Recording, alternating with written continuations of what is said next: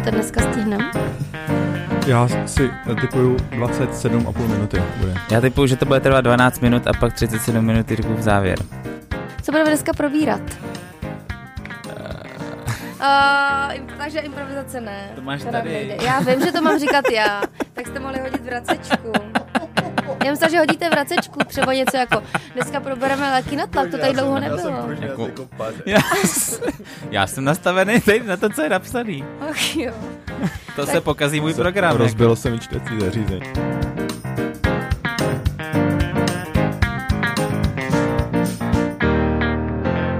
Tak začínáme. Jako- Už to řekni. Jo, už začínám, začínám. Zdravím na všechny posluchače, zdravím kluky. Ahoj, ahoj.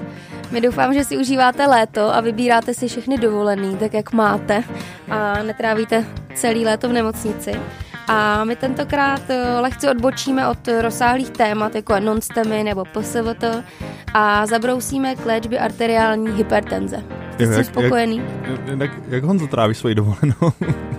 Jsem v nemocnici a natáčím s váma podcast, kurně. Ideální, ideální. Ale dobrý, pak pod- odjedu do Slovenska a užiju si to konečně. Tak v pohodě, Dan měl v průběhu svého týdne dovolenou tři služby. Cože? Dan si to umí naplánovat. Takže takhle prosím vás dovolenou netravte a vyražte někam, i když radši jenom po Čechách teď. O, my tady v tom díle nebudeme mluvit o terapii hypertenze obecně a tomu bych se teda taky někdy ráda dostala, ale asi až v příštích dílech. Ale tentokrát se budeme věnovat dvěma specifickým preparátům, které jsme probírali naposledy u naší skvělé vedoucí na terase při západu slunce, protože my takhle krásně trávíme naše podvečery povídáním o lécích. Čau Silvo.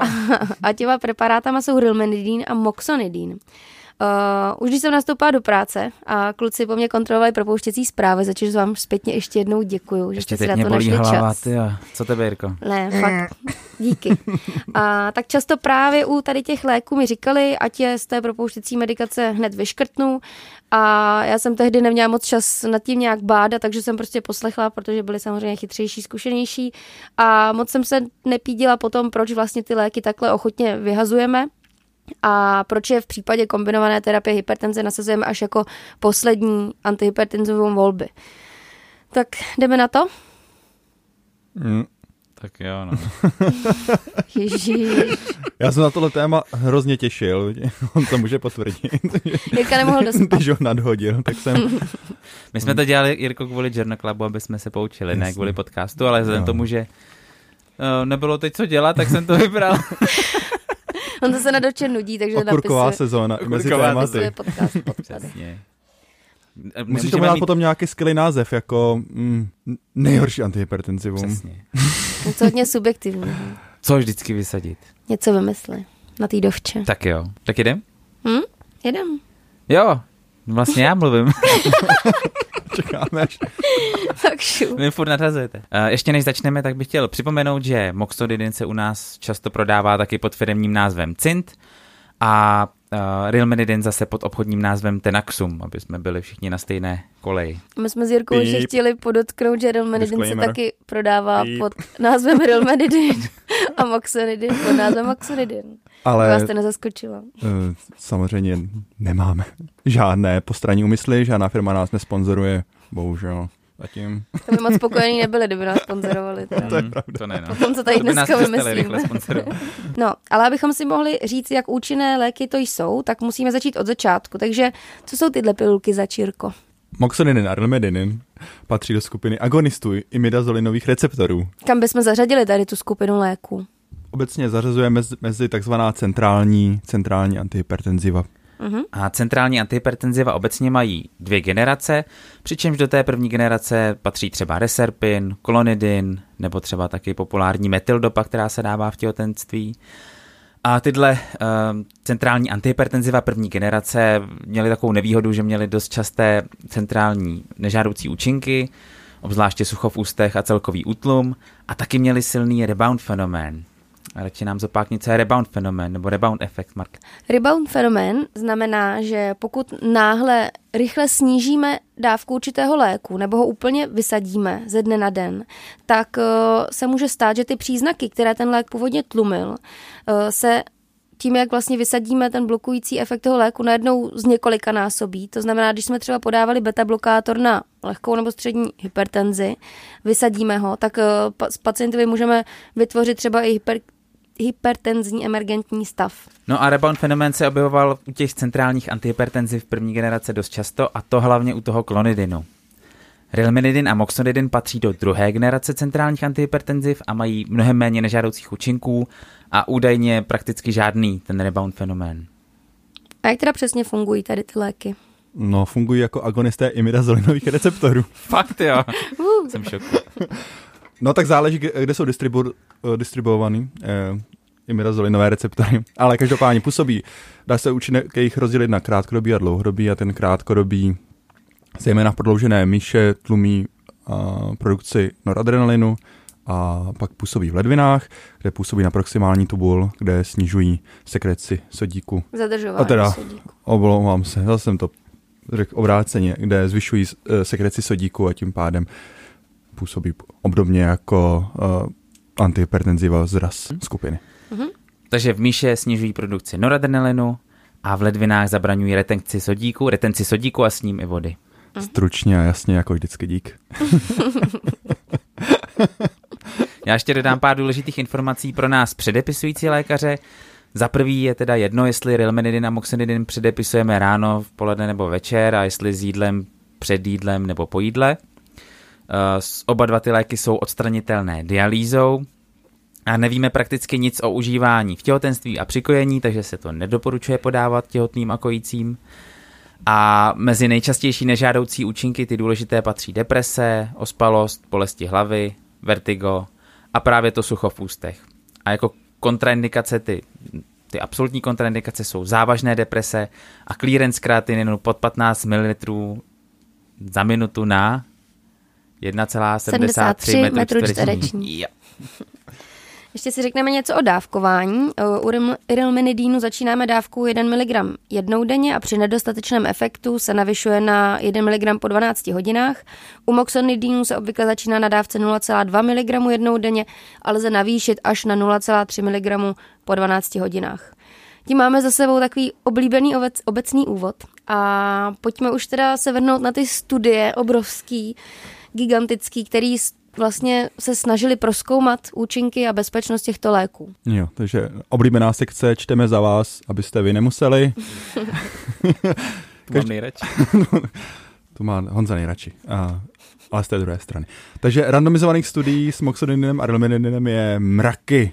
Je tu ale velké ale, takže posuďte sami. My vybereme jenom několik s rilmenidinem a pak u moxonidinu zmíníme pouze jednu, protože ostatní jsou velmi obdobné jako u rilmenidinu. Takže randomizované studie u rilmenidinu. Uh,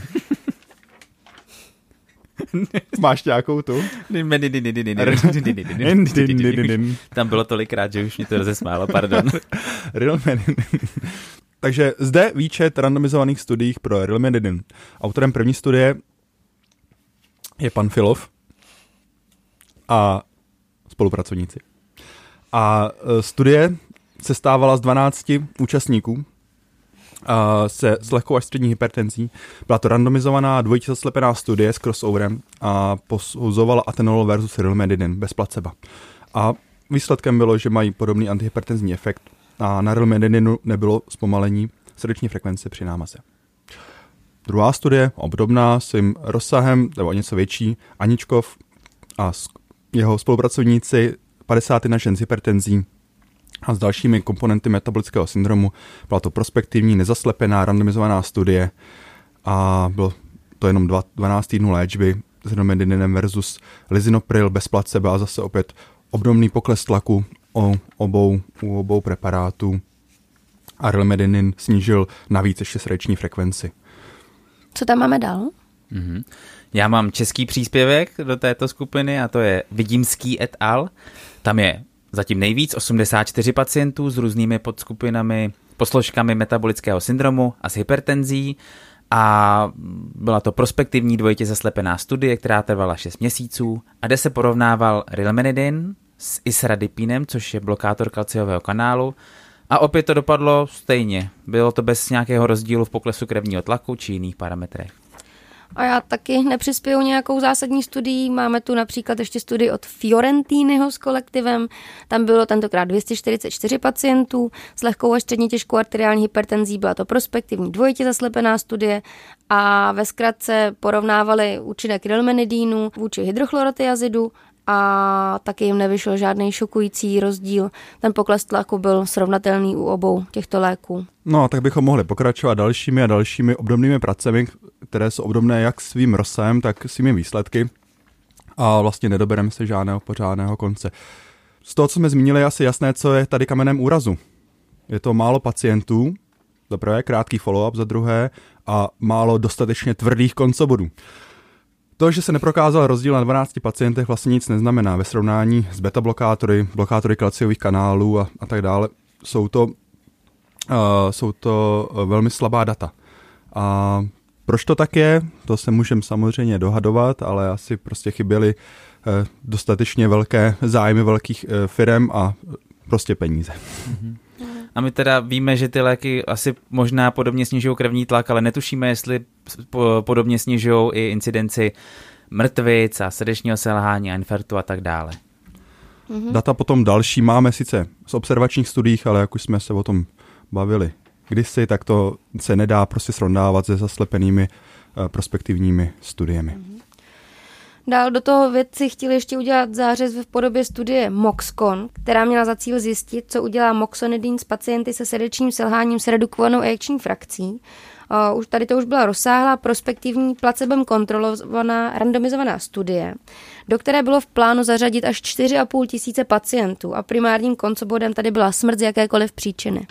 No konečně pořádná studie, která nám odpoví na naše dotazy.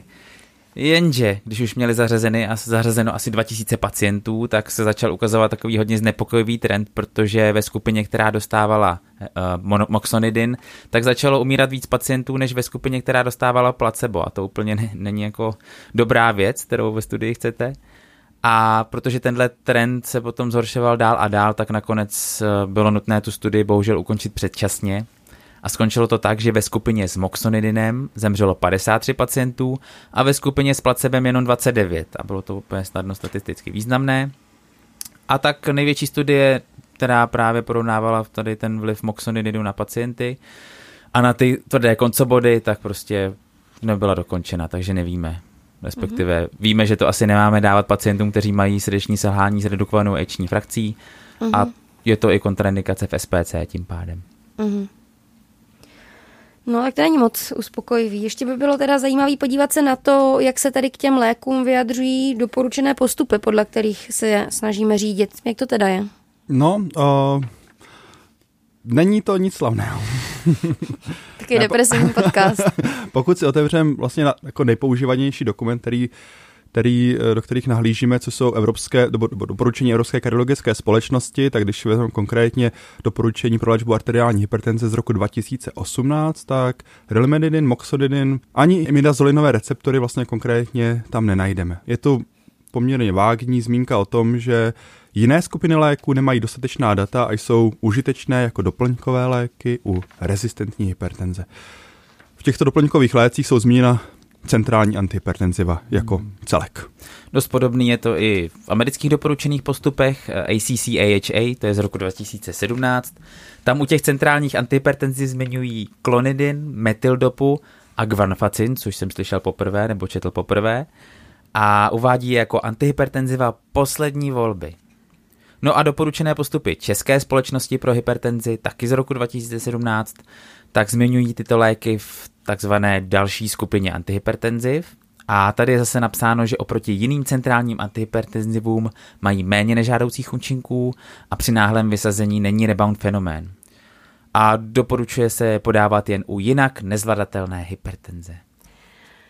No a já bych řekla, že tady asi náš příběh o moxonidinu a rilmenidinu končí. Žádné větší studie se už nekonaly.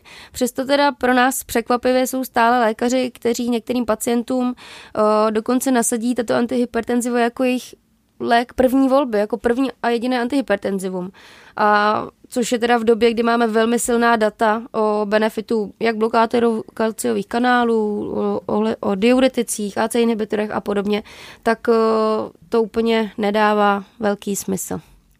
No, je to škoda svým způsobem, protože myšlenka se zdá být dobrá, minimálně patofyziologicky, pokud si vezmeme tři možnosti, jak může vzniknout, nebo tři osy, kterými vzniká arteriální hypertenze, ať už je to hypotalamo, hypofizární systém, renin, angiotensin, aldosteron a, a sympatoadrenální systém, tak ty první dva máme, řekněme, farmakologicky do, ovlivnitelné a ovlivněné dobře a, a je jasný, že myšlenka ovlivnit i tento vegetativní systém se zdála být dobrá, ale bohužel preparáty, které jsou k dispozici v současné chvíli pro léčbu nejsou vhodné. So, řekněme, máme tu, tu první generaci, kam patří ta metyldopa, která stále prostě patří určitě v léčbě, zejména teda hypertenze u, u těhotných a potom jako doplňující lék při rezistentní hypertenzi, ale jak rilmedin, tak moxodin nás teda moc neuspokojují, co se týká evidence, takže je nepoužíváme.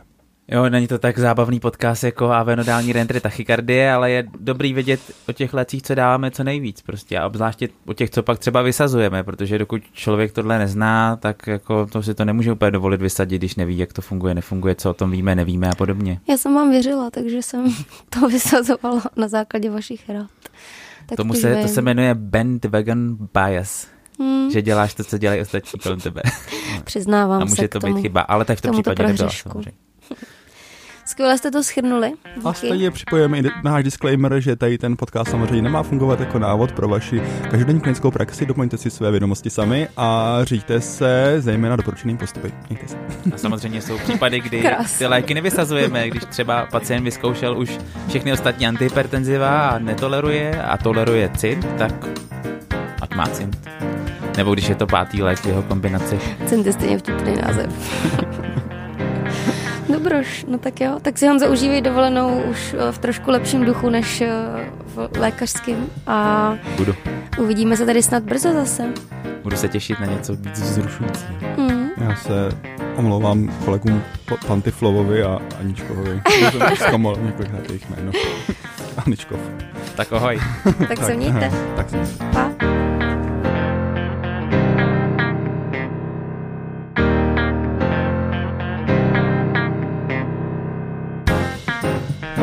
Do skupiny, kterou označujeme jako inhibitory.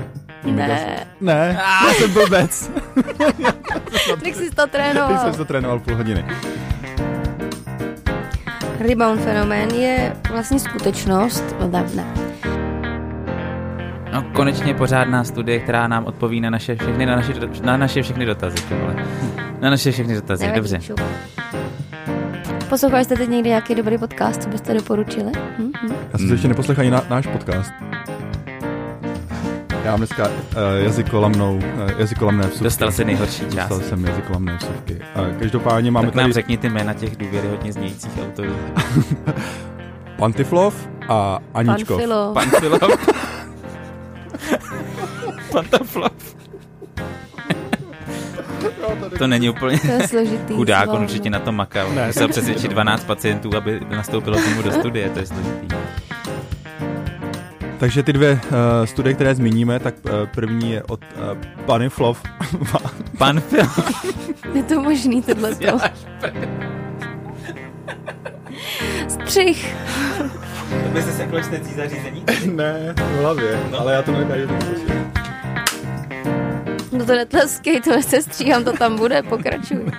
takže, takže výběr randomizovaných studií pro Relmididin. to nepůjde, se To fakt nepůjde. Tak znova. Tak se vrát někam. Já se musím vrátit spát.